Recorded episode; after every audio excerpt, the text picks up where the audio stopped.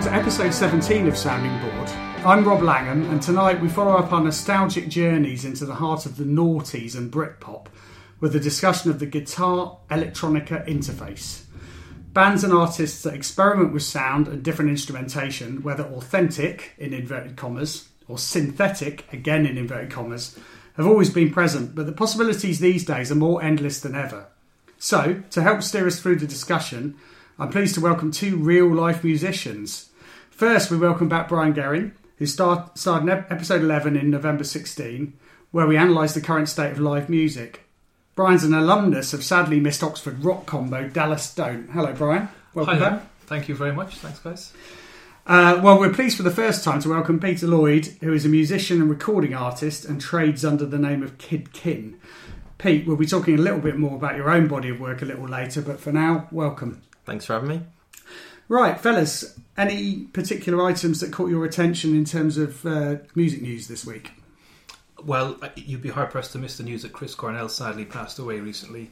Um, it's something that was featured in, in all the major media outlets. There was a, a set on on uh, Six Music about him that I was listening to yesterday. Uh, the music world seems to be shocked by this. Um, Cornell's a man of, of 52. He seemed to have escaped the um, the kind of the, the, the, attrition of the grunge musicians that happened over the years. He seemed to be a very t- together guy.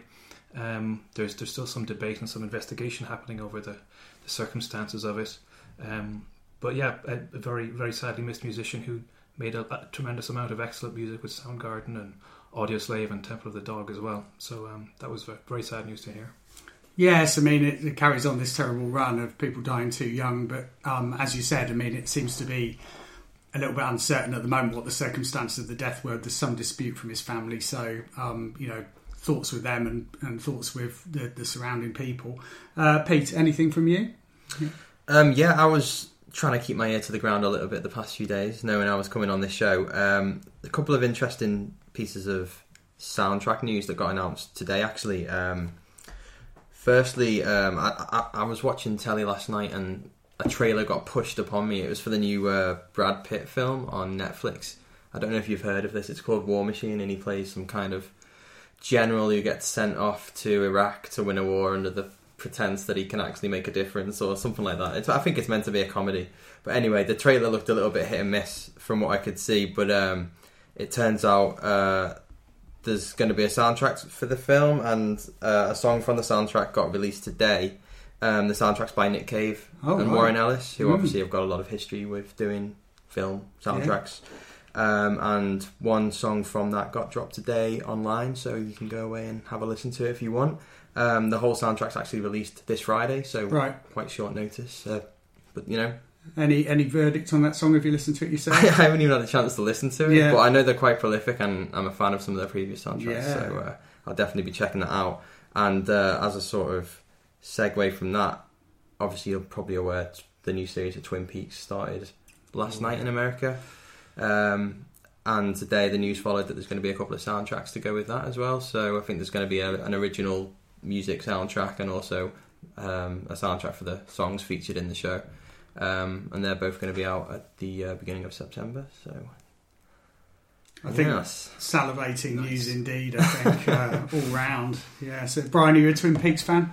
Um, I've only seen the film. And Yeah. found that to be both disturbing and, and also quite frightening, and I'm told that that's really what the series does as well. Yeah. So um, I might I might dip into the new season. Yeah, yeah, I'm currently watching the original series again, um, just to buy myself some time before I get into the new one. So uh, yeah, I'm sort of fully prepared. In fact, I've never watched it before, and I've kind of been biding my time. Once Yes. the news of this one got announced, I kind of knew it was the perfect time to uh, to give it a first watch. So yeah, I haven't really watched it properly either, despite being a bit of a David Lynch fan, and I've, seen most of his movies that I've really enjoyed. Not all of them, I must admit, but you know, I, I would really like to, to see it, and I think that might have given me an idea to return to box set world and catch up on the first series. I think so. That's great. Um, for me, um, not so much music news, but I'd really like to recommend Loud and Quiet series of music podcasts, M- Midnight Chats as well as producing what I've come to regard as one of the best print publications on music out there and available in record store, stores and hipster coffee outlets the nation over. The team have brought us a series of very engaging interviews, the backlist of which I've been busy catching up with. Um, I'd especially recommend those that involve Slowdive, who are continuing to be disarmingly modest about their triumphant return. Uh, Mike Skinner from the Streets, even though in that trope that you get from so many artists, he refuses to talk about the streets work itself. He still manages to be quite interesting when talking about things like McDonald's and, and being a father and that kind of thing. But it's a really entertaining listen. And uh, Samuel T. Herring of Future Islands, um, which is a fascinating tale of suddenly making it big after years of graft on the road. Not my favourite band, I have to say, but he does come across as a very, very enjoyable uh, guy to listen to an interview with and uh, a nice fella. So um, I really recommend that from Loud and Quiet. I think they're really beginning to sort of develop a body of work, both in print and as part of the podcast hierarchy. After this break, we're going to be coming back with today's theme which is on the guitar electronica intersection.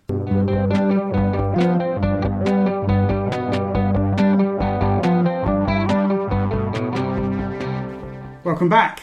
In his classic tune about musical one-upmanship, James Murphy of LCD Soundsystem's thinly veiled narrator tells of selling his guitars to purchase a set of turntables and then admitting to doing the reverse a few months later. As warned at the start, we're going to spend a few minutes today looking at such instances in real life. And like many of our previous discussions, we'll start by picking a band or an artist each of us like that is renowned for such behaviour. So, first, Brian, who do you want to talk about? I would like to talk about the Japanese musician Cornelius, also known as the Japanese Beck, which is kind of a good encapsulation of the sort of thing he does. A lot of sampling, a lot of electronic uh, sounds and, and noises uh, together with a, a, real knack for putting a riff together as well. He was uh, before that in a band that wasn't very well known over here, um, just doing standard rock music. Um, and you can listen to his, his first album from '97, Phantasma, which is a real assault of, of a kind of a sensory overload of, of different mu- musical effects. It's like a, a, kitchen sink thing where he's just throwing all the different uh, kinds of, of, of, sound you can get from uh, noisy, uh, distorted guitars to to blast beats to, to samples from cartoons and, and electronic uh, noises, uh, which then it kind of uh, he kind of moves out into a more mature style in his next album um, called Point in 2006. A lot of the songs are based on recordings from nature, um, and then really everything the guy does is interesting. Um, and uh, he, he's got this real sense of the difference between acoustic sound and electronic kind of degraded sound, and he gets a great balance between the two things. Uh, so I think he's a really good example of somebody who's got a foot in both camps and navigates them very well, even if he starts off more on the electronic side than the than the more instrument playing side. Yeah, interesting. I, mean, I must admit, I mean, I have. It turns out got a track that Brian put on a CD for me on, on, my iPod, um, which I think is called Gum. I think we were just looking at beforehand. Yeah. Which album's that from? That's that's off Point. So yeah. that, that I, I, would say Point is a good starting starting yeah. point if you're going to yeah. listen to the music of Cornelius. Um, it's a really interesting piece, and it's not too too frenetic as some of the songs are on on uh, Phantasma. Um, and he's actually got a new album coming out at the end of June called Mellow Waves, which. I'm guessing from the sound of it is going to be fairly approachable. Hmm. Um, but you never know with this guy; he's he's capable of anything. Um, so so yeah, definitely do do check him out if you want to see what what the possibilities are when when crossing over electronic music with with guitars and drums. And Pete, is he a name that's familiar for you? No, he's, he isn't actually. No, no. Um, I feel like it maybe rings a bell, but I couldn't tell you that yeah. I'm familiar with him at all. Is is he like a multi instrumentalist? He performs solo, but kind of has lots going on. Yeah, he, he is he ha, he has toured live enough. People who've gone to see him before, and he um he'll get a full live band of people on stage. He, he plays all the instruments when he records. Mm. I've heard some songs that he's recorded, and I've got no idea how he could possibly do that mm. on stage. Um, it would be fascinating to see. Um, but I, his first album was fairly big. It was used in some uh, some soundtracks, um, but that was back in the late nineties. And since then, I think his stuff has really been more famous in Japan and perhaps among among some uh, some some electronic fans around the world, but without yeah. without being in the, the broader sort of uh, eye. Um, but worth a look, I think. Yeah, okay, absolutely. I think Sounds I'll be checking him out. Yeah, yeah. It kind of reminds me of a another Japanese artist. Have you heard of an artist called World's End Girlfriend? No.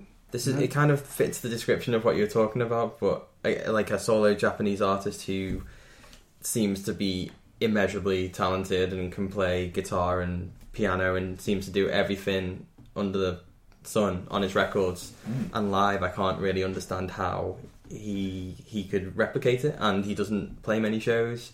every few years they'll come out with another record, which is just some just it's quite almost like showy offer. You know, it just feels like an exhibition of his talent, and it's it's, it's incredible to listen to. But yeah, um, Japan seems to make them. Yep. Yeah. yeah worth, worth checking out. Yeah, we should probably do a, a Japan a Japan episode actually of the pod. I think I think there'd be quite a lot to talk about. I think it'd be really interesting. It's really been at the vanguard of kind of popular culture in all its forms. So you know, and I think anybody who listens to this pod enough will know that one of my bugbears is that there's too much Anglo-American emphasis on music. So other countries being represented, as I'm going to do in a few minutes, actually, uh, is all I'm all for. Yeah, yeah. And Pete, who have you picked out? Okay, uh, a few bands kind of sprung to mind when we were looking into this. Um, bands like Battles and and Three Trapped Tigers, who are a couple of my favourite bands, who definitely have a have a balance between sort of traditional rock music and electronic elements. But uh, the band I've gone with today is 65daysofstatic, largely because I I kind of go quite uh, far back with this particular band. Um, like a lot of people, uh, the bands that stick with them through their life tend to be the ones when they were a, a young teenager, just starting to listen to more sort of varied styles of music. And um, I went to see 65 Days uh, in Liverpool when I was still at school, and just kind of totally blew me away. Just with um, just with the, the the sheer scope of what they were trying to achieve uh, on a relatively small budget. Um, that at the time they were they were touring tiny tiny venues, um, but what what you were listening to was just unlike anything I'd heard before. So back when they first started, their their their songs were quite sort of visceral. They were very much like um, a halfway point between like traditional post rock music and something more akin to Aphex Twin All right. you kind of felt like every drum beat was was backed up by this ridiculously complex drum track with loads of glitches and complicated fills. Mm. Um, it never really sounded like um, an organic four piece band, which is Mm. what you presented with when you go to see them live. Um, so it's been really interesting watching them develop over the past few years and trying to find a place Mm. um, and try and build an audience with, with that style of music. They've kind of calmed down, but also um, expanded their sound in equal measure. Um, and they're an instrumental band that should be pointed out as well. And uh, you know, it's always difficult uh, as an instrument instrumental act to um, to to find sort of sustained success. You know, um, and find an audience that kind of keeps you going. So. Um, I think what interests me about this band in particular is how heavily reliant they are on on technology. They've always made huge use of laptops. Like I remember seeing them at Truck Festival, festival actually, obviously the local festival. Um, I think it was 20, 2013, something like that, and they were playing their their sort of big hit. Their their most popular song is called Retreat Retreat, and halfway through the song, the laptop just got going haywire, and that set the drummer off on the wrong pace, and the guitarist is scowling at the drummer, and it all got really awkward really quickly. And this is years and years, you know, into their career. They must have played that song a thousand times, um, but it just shows you the sort of um, the, the problems that can come up when you rely that heavily on technology. You know, this, this is there's many bands that do this now, but this is a band that I guarantee the entirety of their set is running alongside some sort of um, laptop programmed equivalent that, that just goes on Right. in the background, you know, and everything's got to be spot on, otherwise it all just falls apart really, really quickly. Um, so on record, it's great because you can make these lush sounds and you can do whatever you want, and you can have a hundred takes at getting it right. But then live, it's obviously a, a completely different beast. So I think part of my interest in in this band is the fascination of watching them live and thinking like this could go wrong at any second because you kind of realize what they're trying to pull off is is kind of a lot harder than it looks on the surface. That's fascinating, actually, because I mean, it's very brave, I think, of acts like that to play live. I think, and to, to really go for it and to take that risk that you've just been detailing. I mean, if you take someone like Brian Eno, who's probably the daddy of the whole thing, you know, in terms of electronic music. I mean, am I right that he, he doesn't really play live, does he, very much? Or I, I don't know if he, he tours or anything. yeah, and I, I can imagine that he's just obviously so wedded to the studio. I might be completely wrong there. He might might be playing, he might have played a lot in the past or whatever. But I get the impression he's very kind of studio focused in the main. And Um, you know, it's yeah, it's it's very ambitious to take it on. Having seen yourself, Pete, a couple of times, I've seen the amount of equipment you've got lined up, and you know, and having to do it all on your own. I'll come back to you with some questions later on about potential collaborations, but it's. Uh, yeah, really, really good band to pick. Really, really interesting. Brian, are you you sort of fan of fan of theirs? Yeah. Um, I, I've, I've only heard them in bits and pieces, but, but the, yeah, they've got a great reputation as a live band, in spite of all the details that, that have to go right in order for it to work. Um, Mm. um, but uh, I don't know them well. I can't say. Yeah. Yeah, I think I think what's interesting is how they, they did have a reputation as a live band, and I think I think they're one of those bands that have a reputation for being like one of the hardest working bands. Maybe they played like an unbelievable amount of shows. You'll read some of the statistics about how many shows they played in certain years, and it kind of makes your head explode. Um, but it's been interesting in um, recent years to see how their careers moved more towards uh, soundtracking work. Like uh, recently, they soundtracked um, a computer game called No Man's Sky, which is uh, like an exploration um, sci-fi game, which was really popular. And this is seemed like a really big success for them. Mm. They um, they it, it challenged them musically as well in, in a way that was quite innovative. So sorry, I'm going off on a tangent here No, this is Um, fascinating. Yeah, but it- yeah. it feels like ra- rather than just you know going across the same pattern of make an album tour it make an Mm. album tour it um, they've they've always on been on the lookout for maybe some more interesting projects so this game No Man's Sky um, is quite innovative in the gaming world in that Yeah. it's meant to be it's meant to be a simulator for like the universe so Mm. anyone playing the game is flying a spaceship through space and they can land on a planet um, and that planet won't have been landed on by any other any other gamer who's played that Mm. game um, because that's sort of like automatically generating and Mm. everything about the game is randomly generating so each player's experience is, is totally different Mm. Um, so, in conjunction with this, 65daysofstatic created a soundtrack for this game in which the music was also randomly generated. So, they created um, loads and loads of individual elements that could be molded together in various different ways so that when when a player played the game that the music would also shape differently and affect their experience in a unique way so This is a different world for me. Unsurprisingly, as a 48 year old man, but you know, it's uh, absolutely fascinating. Yeah, and you're quite right. I mean, to get involved across all media and different types of things, it's just uh, that's brilliant to hear. Yeah, Yeah, for Yeah, the really bands that have a hard enough time trying to do work that gets them paid well. So yeah, any of them that can get get into the yeah. the video game industry, I, I think that's that's something they um, yeah they, they will It just- be eager to do. it shows you how hard some bands are willing to work as well you know sure. towards their craft it's Yeah. incredible Uh, the band I'm going to pick, uh, also a non-Anglo-American band, a Russian band from Perm, which is a city just to the west of the Urals, um, and they're called Gnomes or Nooms or Gnomes. It's spelled G-N-O-O-M-E-S, so it's presumably pronounced Gnomes, but spelled as it is to please search engine optimizers. Um, their second album, Chuck, was released in March, and it's a woozy, fuzzy, but incredibly tuneful effort indeed, and one one that could loosely lump into the psychedelic bracket. Uh, Grumbling Fur are probably the nearest current comparison. Um, very, very like them, and I think they're darlings of the Quietus, just as Grumbling Fur are. Other clear comparisons can probably be drawn with Krautrock and Neu in particular, and, and no discussion about the crossover between rock and electronica would be complete without mention of that band of people. So um, I really urge you to look out for them. They've got a UK tour coming up, and I was quite excited to see that they had a potential um, date at the Purple Turtle in Reading, but it doesn't look like that's on the list anymore, so it might have fallen by the wayside. But they've got London, Norwich, a few other places, um, and I think they're also, you know, sort of hesitantly politically uh, outspoken in a kind of non in favour of Vladimir Putin kind of way. So I think it is definitely an interesting band to look out for, and uh, certainly the music is beautifully melodic and enjoyable, but with a lot of fuzzy guitar sort of mixed in with a lot of electronica. So so great. Um, and we've already touched on it already, but we were talking about bands that have changed over time from being solely rock bands to ones that increasingly use keyboards or switch between the two. It seems to be that there are tons of examples. Any particularly favourite examples apart from the ones we've already mentioned, fellas? Pete? Hmm.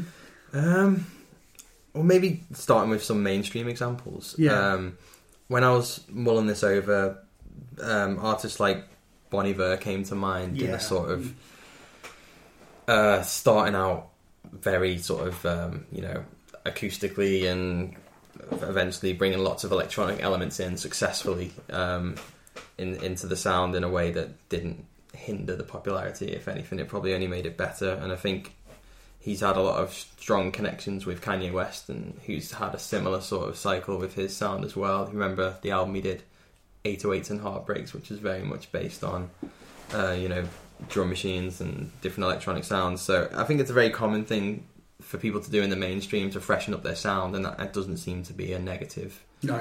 um, at all, and tends to get accepted by by their fan bases. Um, but one that uh, occurred to me for a band that I have liked when I was younger is Muse. Um, Yeah.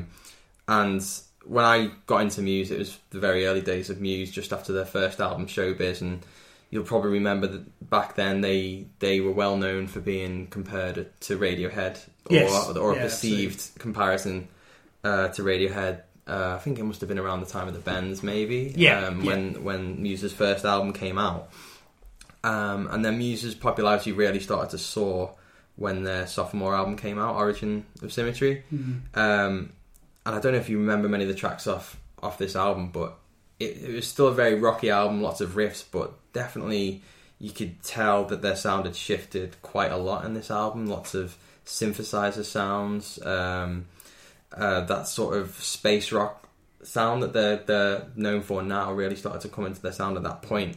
And whether that is a, a direct reaction to the to the Radiohead comparisons that they were getting in an attempt to move away from that, that that could be part of it.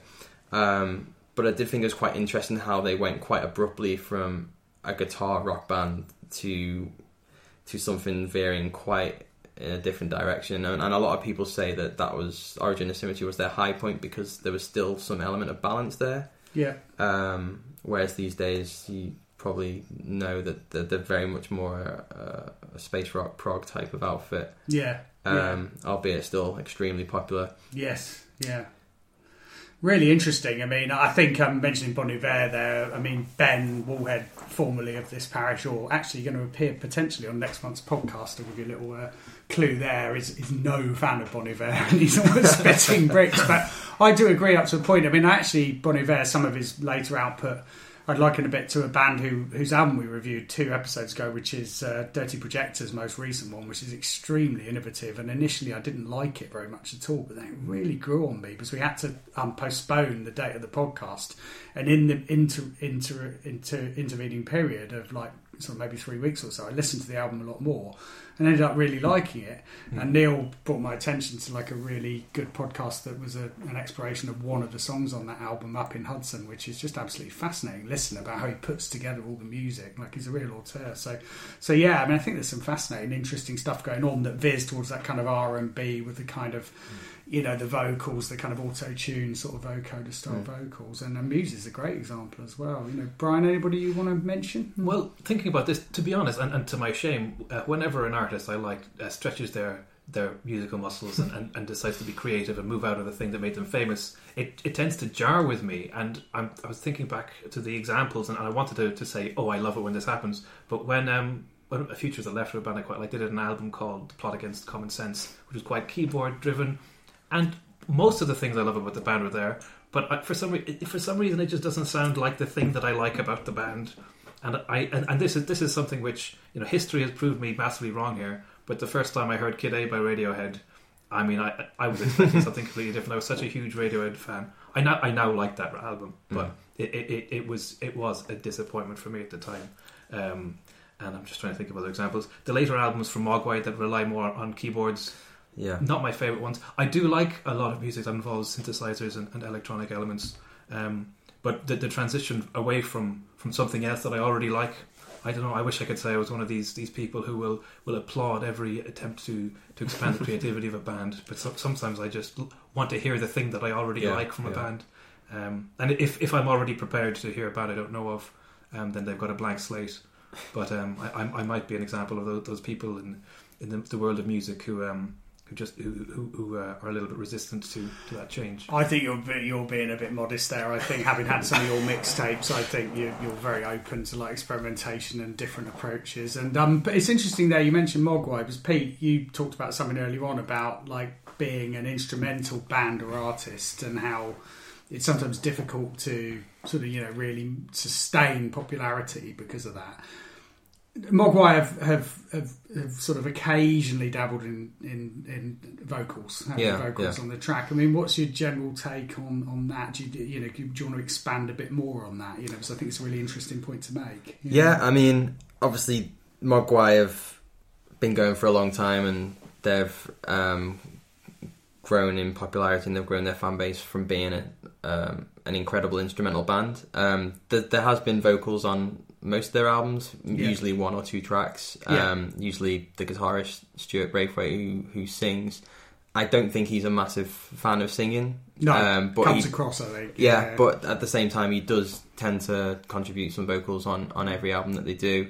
And there's also a lot of their um, a lot of their most popular songs have vocoder in Yes. um, as well, so they they they make use of that. And I think maybe the the, the first couple of albums probably were solely guitar based albums, but since then they've, they've they've had a lot of keyboards involved and Yeah. like I said, vocoders, and they've had a a keyboardist in their band I think for quite a few years now as well. So they've probably always been open to sort of trying new sounds on that front. Um, but I know you mean, Brian, about how how those sounds kind of have come to the fore a little bit more over the over the past couple of releases, and and it's a hard one because they've they've got these this amazing back catalogue of, of, of incredible guitar like visceral guitar songs. Um, so if you get presented an album which is like 50 60 percent of the songs are are more electronic based, it, can be quite jarring. It's it's a different thing, and it, it's it's not bad. It's not bad stuff at all. I, I wouldn't I wouldn't say it was bad, but um, it's uh, yeah, it, it, it's just an example of a musician developing over time um, and, and exploring new kinds of sound, and per- perhaps some of their fans not not developing Yeah, their yeah. musical tastes along with. them. I mean, I, sorry. I mean, I'd argue that if a band's been together for 15 years, then mm-hmm. if they're still just playing the same style of music or Yeah. the, the same structure of song, they'd, they'd probably go insane. So Oh yeah. it, it's probably just got a lot to do with appeasing themselves as, as much as anything else. No. I think it's. I'm all for people sort of trying new things. Absolutely. I mean, I think it's really interesting. I mean, there's one artist who interviewed in this month's Loud and Quiet, Wesley Gonzalez, who used to be in the band Let's Wrestle, who had one of their albums was actually produced by Steve Albini, and they were a band that passed me by a bit. They were kind of like slightly dirty rock kind of outfit from London. And he, in his interview this month, has said, "I've just totally left all that behind. It's now just synths." um, electronic. And actually, what I've heard is much more poppy than the kind of examples we've been talking about here. And it's, it's probably going to be chart endangering, to be honest. But I've quite I've, quite enjoyed what I've heard, so I think that's one to look out for. That we might even review his album on a future podcast. Uh, but yeah, tons of other examples. I mean, the other one I wanted to pick up was Bowie. Really, I mean, you know, who you know really just tried every musical style under the sun in the seventies, and then of course with Low, like one one side of Low, the album is almost entirely electronic. So um, you know, it's uh, oh, there's just so much going on. It always has been, really. So, so yeah, yeah, great. Um, so, uh, so Brian, I mean, you, you've talked about your slight hesitation. Um, there has traditionally, going back to the Bob Dylan kind of Judas moment, you know, resistance among traditional audiences to anything that's new, and and you know, often rock audiences can be a bit resistant to anything electronic. I remember in the in the 80s, I had a friend at school, and I'm, I will admit I was only 13, so this would explain why my friend was into ZZ Top at the time. But he was a bit upset when ZZ Top brought out an album that had a drum machine on it. And I mean, it, do you think that kind of Ludditism or whatever kind of still exists up to a point? You know? Possibly. I mean, I'd like to think that with um, the changing music scene now, and well, the way the music industry works now, in that people tend to be buying songs individually more, there is constant access to all the music that there is. It's harder to really be stuck in a musical cul-de-sac that, that people w- would be into a broader range of things. Um, but um, I'm sure there are still people who uh, who, who like that, that classic drum, guitar, bass, singer sound, um, and and aren't into uh, the, the more electronic thing. Um, ha- having said that, um, you do see very diverse builds at, at gigs around the place. Um, it's not like bands who, who, that involve uh, keyboards are, are, are scared, scared to go on stage with, with, with other kinds of lineup. Um, from what I've seen, it seems to be a fairly fairly friendly, fairly mixed musical environment. Very much so. I think it's a broad church, isn't it, at the moment, fellas? I mean, I d you don't come across too much of that uh, real resistance, do you? I don't think so. Um, I, I just, I, I've got no idea how to explain the phenomenon of why th- there are people out there who will just listen to music that doesn't have any electronic elements. I just I just think that maybe there are people that prefer rock music and Yeah. they will they will be attracted to bands who are maybe like obviously uh, popular at the moment. You've got like turbo two two piece rock bands and they're going to appeal to people who like you know riffs and Yeah. and rock music and and they'll be attracted to those bands. But it just feels like there's something quite circular about the whole thing. Like eventually, those rock bands will need to keep their music interesting and start bringing in other elements to to make it more interesting, and that will probably involve other instruments or electronic sounds. Yeah. Um, will that turn away their fans who have already sort of committed to them? I don't know. Um, and then if those bands become more electronic, then other bands are going to come up who are more raw and rough around the edges, and Yeah. the whole thing just goes round and round. I don't really.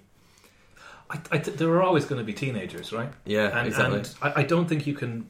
I mean, this is, I, I, you can disagree with this. I don't think you can necessarily get across the same kind of visceral feeling for, for, with a from an acoustic instrument with uh, with something that's that's digital and electronically produced.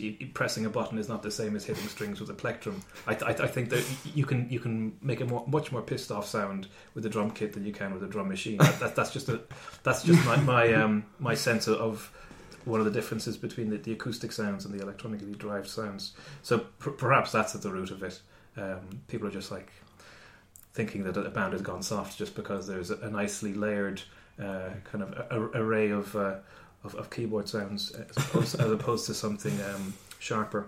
Um, Yeah, like we're not talking dramatic differences here. Like, like imagine if uh, like Queens of the Stone Age replaced their drummer for a drum machine, and just see how everyone reacted. Like, this is you know, it, it's not really this type of change that we're talking about, but No. you'd imagine a lot of people would be pretty pissed off by that.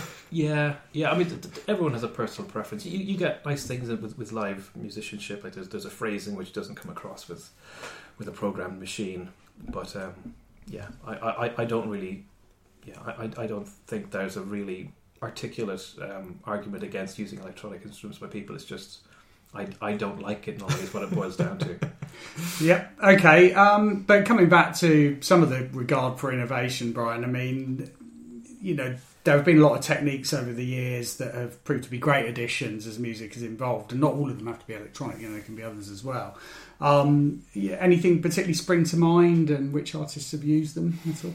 Um, I, I quite like drum machines used in lots of different contexts. I think a- alongside a, a live drummer, a drum machine can come up can produce some very nice effects. Um, the Warpaint album from last year, uh, I can't remember the name of it now. There was a few tracks there where there was a really nice uh, kind of syncopated effect between a drum machine and, and their drummer, who's a really really good drummer. Um, and there's, there's lots of examples from other musicians in the past as well. Uh, Nine Inch Nails used use it all the time, um, and that it, it's something that I, I quite like when I think it, it must be quite quite di- difficult to, to write that kind of complexity in, but I think it, when it works, it really works. Yeah. Anything else? Uh, Pete, you must have a list as long as, long as you're on. Yeah. Where do we start? Um, yeah, just just keeping it to drummers. Like, I, I think what's so good about modern music in terms of like technology is just being able to take the studio with you and all the work that Hmm. you've done as a band onto the the, the stage. Yeah. It's just so easy now. So like like you'll see a lot of drummers now with their they'll have their usual full drum kit and then there'll be some like a like a rectangle set of drum pads, you know, which are all just there loaded up with the samples, the sounds from the album that they can't necessarily create acoustically. Um, just just so they don't have to perform a version of the song that might not be true to what people are expecting to hear. Um, and then, in addition to that, you know, it, it, that goes for everyone else in the band as well. You you got a lot of vocalists these days who aren't just singing into a microphone; they've got their own effects processor, which is just in front of them, and they're fully in control of it, um, adding all the effects that they need to create. And again, these can be lifted straight out of the studio. You've got guitarists using instead of traditional pedal boards, which are got thousands of pounds worth of effects pedals on them. They're just um, a, a board of buttons which are connected to a laptop, which has got a bunch of plugins Yeah. going through it to create all the effects. And again, these will have been honed to perfection in the studio during the recording of the album. And it's just a, simply a case of taking them with you. I'm starting to feel like I'm the only person on earth who didn't know this, you know, because I mean, Brian, you've been in a band, and there's always a lot of equipment on stage, isn't there? But, but Yeah. yeah, The, the bands I've been haven't um, haven't gone gone as far as using those uh, th- those pieces of technology, but I've seen bands setting up with them, and it is amazing seeing, particularly a drummer who has a lot of different things to be doing at the same time anyway, Yeah. also being being in charge of triggering the samples. Um, but yeah, I, I guess I guess when you could do it, it it really opens up a lot of new possibilities for a for band's live performance. What about Mm. samples then? Because that's been something that's like really changed music, hasn't it? Over the last, we talked about it on hip hop episode, which was two or three ago. And anything particularly interesting happening in that arena now? Yeah, Well, when I think of samples, I, one of my favorite ever albums, and I seem to hear mixed reviews every time I speak to people about this, is is um, the first album by the Avalanches, the- yes, the Australian yes, yeah, yeah, uh, DJ collective, if you will. yeah, um, since I left you, and I just love that album so much because it's the audacity of what they've tried to achieve solely using samples. You know, Mm. it's kind of like typical like DJ Shadow, DJ a sample DJ philosophy of taking a bunch of samples and then making them into songs, but at the expense of like finding a drum beat and making making it a catchy, they'd rather just shove another hundred samples in it and and keep on going until it it, Yeah. it works. Um, and obviously, when when that album came out, there were all sorts of rumors about how many years it had taken to create, and yeah. and obviously there was a huge wait until their second album came out last year. Um, so I don't feel like that's how music is made these days. The, No. the sort of slowly cutting and pasting of, of of different samples. I feel like it's a little bit more um, intuitive. Like Yeah. th- there's a lot of artists who are who are able to sample themselves on stage and manipulate it on stage, all using you know a, a bit of clever uh, software. You know, Yeah, it feels a little bit more. It's probably more common than you think now, but also a lot easier to do. So yeah. yeah. And does uh, synthesizer technology is that kind of continue to be exciting? I mean, is it you know compared to what was available, you know, like maybe ten years ago? Is it just there's so much more is there that you can do? Yeah, yeah, I guess so. I mean, again, like you have your traditional analog synthesizer with, with all the knobs and all the wires, and uh, you can never really replicate the the the depth of those type of analog synthesizers, and that's why you'll still see so many of them Yeah, uh, in bands today because they, they just sound irreplaceable, really. But at the same time, if there's a really com- if there's a massive Korg synthesizer on one side, Mm. you could probably replicate it with a piece of software and a much smaller piece of kit Right. with a laptop on Yeah. the other side. So there's always there's always a um, there's always a digitized way of getting at things these days, and often it's cheaper as well yeah, to, to, to buy the software than it is to buy the, the traditional analog hardware version. yeah, Um, so yeah, it's become increasingly common, and and that's just because it's so it is so affordable for people to get hold of this uh, software and just make music in their bedroom and yes, take yes. it on the road with them. Yeah. Do you think so? The bedroom isn't an apocryphal location for Yeah. creating music. Then you know, It's, it's kind of where it starts. I think Yeah, I think people yeah. will sit at home and be like trying different ideas on a on a on a cheap bit of bit of software, maybe it's a free edition of something or other, and Yeah. they're like, you know what, this doesn't sound that bad, and then it, they start to take it to the next level, and the Mm. next thing you know, th- they they can play on stage. So, um, well, you know, that's the dream anyway. It it? doesn't annoy the neighbours quite so much as cranking in your electric guitar. But I mean, yeah, that's fantastic. I mean, it's created some great music, hasn't it? So really, really good. So Peter wanted to talk to you a bit about your own act, uh, Kid Kin, um, who you've been very prominent on the Oxford scene for probably a good five years or so now. Is that right? Uh, yeah, four maybe. Four, Yeah, yes, yeah, like yeah, and uh, I mean, it's basically you, isn't it? Is that right? I mean, Yeah. you're, you're kind of on your own. And Yes. I, uh, Pete played this this, this uh, Oxford Festival, the Punt, a few years ago. I remember, like, it looked like an incredible amount of work on stage. It was a very unusually warm night, actually. I think, and I remember, like, it was Yeah. you were sort of doing all sorts of things on stage and created a real noise. Um, um, what I mean, you've produ- produced one full length album, that's Yeah. right, isn't it? And then last year you produced an absolutely fantastic single masterclass, which I think I would recommend everybody go out and hunt down. And a lot of people listening to the podcast will already be familiar with it as one of the best sort of Oxford tracks of the last few years. Um, I mean, what what are your current plans? And, and I'm particularly interested in this kind of pros and cons of releasing albums versus Hmm. singles and, and where you release them and that kind of thing. Yeah, that that's a interesting discussion. I, I, I have that in my head all the time. Right. And I see a lot of other bands talk about it as well. You know Mm. what? There's a lot of talk um, at the moment about whether it's better to just release a series of singles than it is an album, be- just because of how f- throwaway the media is, and whether it's better to put a lot of effort into a single, get as many people listening to it, and then Mm. um, repeat again in a couple of months' time. You know that type of philosophy. I mean, you, you could do that for Yeah. Eight tracks and then release those eight tracks as an album. You know that Yeah. it's, it's that same thing. And there have been a lot of pop artists who've released albums which have basically been ten singles that have all been released, Mm. and it's the same kind of thing. It's it's worth so much to have the um, the exposure from the singles than it is an album. So it's better to have you know a video and a single release and push those things all individually, and then hopefully when you collect that all together, then the album will sell well. Yeah. But you know, I think for me, like it feels a bit too daunting to think about albums when Yeah. you're trying to get noticed as like a Yeah. as a as an independent musician. It feels like it's better to put a lot of work into individual songs or maybe like a, an EP or something like that, Mm. um, and really put the time and effort and you know the money into making those songs sound as as good as you can, and then and then concentrate on the exposure because you you could you could put loads of effort like two three years of effort into an album, but if no one's listening to it, then a lot of Yeah. the effort's going to be wasted. So Yeah, I mean, just to bring you in briefly, Brian, on this, I mean, with your old band Alice Don't, I mean, you released released an EP, didn't you? Like with about four tracks on it, I think. Is that right? Uh, Um, we recorded a couple of things. I, the, the, Yeah. the, um, yeah, there, there was one that, but that um, we, we we did a bit more of a push on, and we did, did a, a short printing of it too, which was a fairly traditional way of going about it.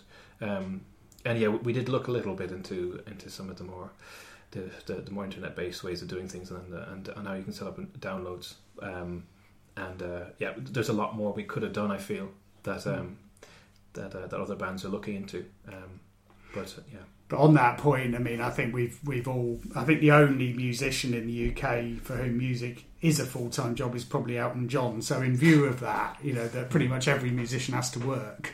Um, is time, Pete, must be a bit of an issue in terms of sort of fitting in, being able to do what you want to do. Yeah, yeah, time is an issue, and um, uh, you mentioned the the masterclass single which I released Yeah. last year, and it was quite embarrassing to think about the, the the time that went into just that one song. Um, uh, it probably stu- like that song came out. I think it was October or November of last year, and it, the work towards it started in January of the same year. And originally it was it was going to be an album, then it was going to be an EP Mm. and by September it was a single, and Right. I'd, I'd already, you know, I'd started booking shows for a tour in in March, and everything was building up to the release of what I didn't really know at the time, but I knew there's going to be something finished and something ready, and in the end, it, it, it just it, there's not enough time to do everything Mm. Everything as well as you want to do it. So a masterclass yourself is like an, an eight minute song with a ridiculous amount of instruments on it, and it, and that itself it became a bit of a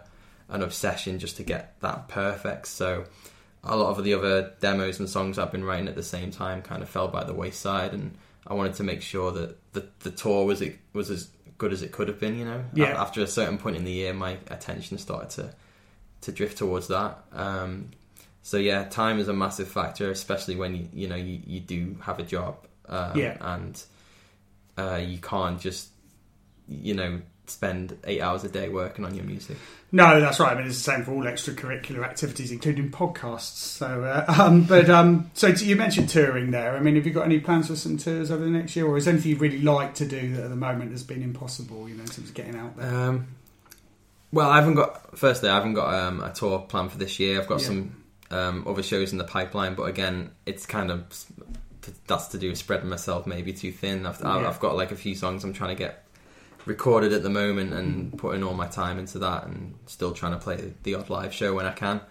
Um, as as for what I'd like to do, I'd, I'd you know I'd love to, to play more places I've not played before. You know, I've I've been lucky to play quite a lot of cities in the UK up to this point, but there's still a few I haven't. I've still not been to Leeds to play. I haven't Yeah. I haven't played in Scotland. Um, I'd love to do that. Um, I'd love to play shows in Europe, but again, these are all sort of um, not not pipe dreams, but this is all stuff that, that that will take a lot of planning, a lot of work, and it feels like you can only do one thing at a time. You know, so hopefully, if I um, if I work hard to get the, the next set of songs right, then I can put the work into that.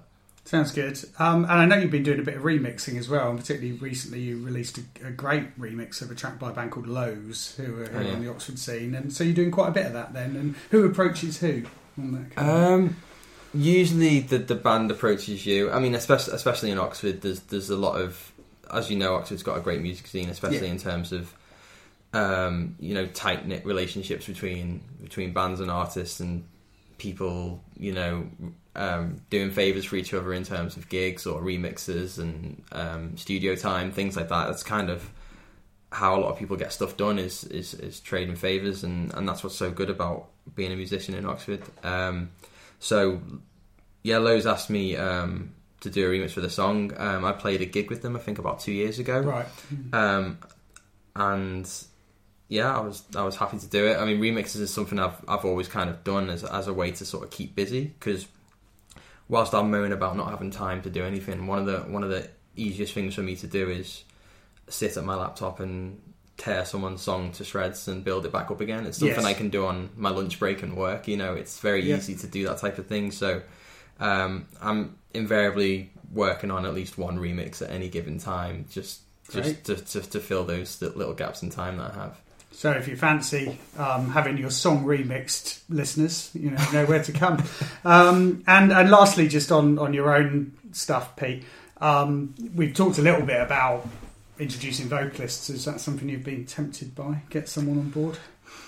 Ah, I honestly don't know how to ask that question. Like, um, I, w- I, I wouldn't be against having it. it. I find it it almost impossible to imagine what it'd be like.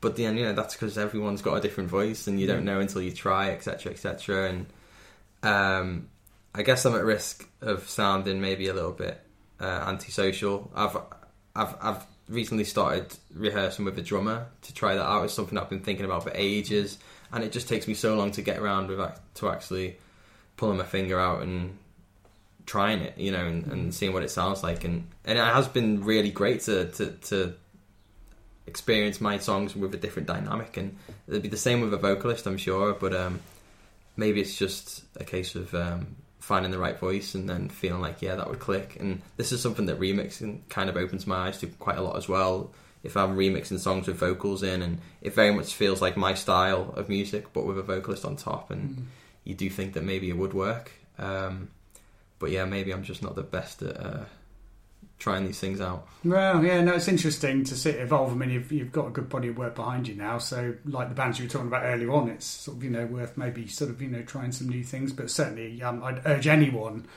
to uh, seek out Pete's Pete Server in the name of Kid Kin. It's really worth seeing. And is it kind of mainly on Bandcamp or SoundCloud or Yeah, so most of my music's on uh, SoundCloud and Bandcamp. Um, the masterclass single you mentioned is was the first one that's gone up on iTunes and Right. um, Spotify and all the other websites as well. So, Yeah. uh, but yeah, there's a lot more music available on SoundCloud and Bandcamp. Great. Well, thanks for coming in. And Brian, any any possibility of returning to sort of music soon? I know you're a you're a father of a you're father now. So is it is that something that's on the agenda? Um, nothing in the immediate future. No plans right now. No, very Okay. not. Disappointing. After this break, we're going to be talking about uh, a band from Pete's Pete City, Liverpool, Forest Swords. Well, one person, in fact, from uh, Pete City, Forest Swords. Look out for that after this short break.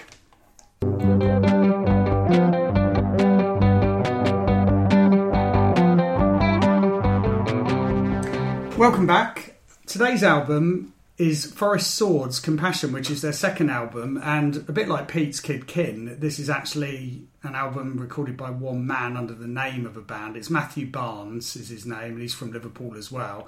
His first LP, Engravings, was out I think three or four years ago, and really created a good good buzz. Uh, thoughts on it, early doors, fellas? Yeah.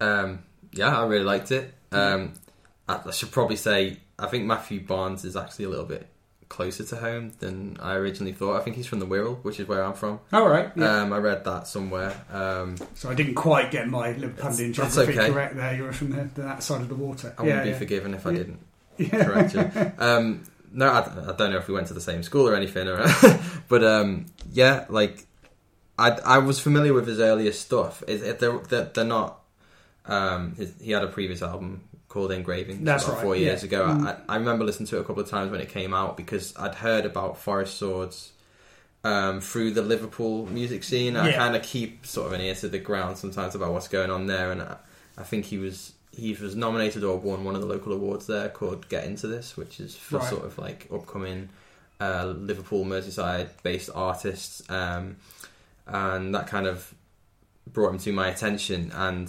at, at the time, I thought it was quite interesting. It reminded me of some other electronic artists um, that have been coming up at the time, um, uh, like Slow Magic and and Gold Panda and people like that, but. It seemed a lot more darker, you know, Yeah, a lot more yeah. really intense listen. Um, and it's not something that, that gelled with me at the time, but having listened to his new album, you can definitely see a progression from from where he's come from, and I love you know his earlier stuff. I I think his first EP that came out in 2010 got a lot of acclaim for being precisely that, very moody and very tense.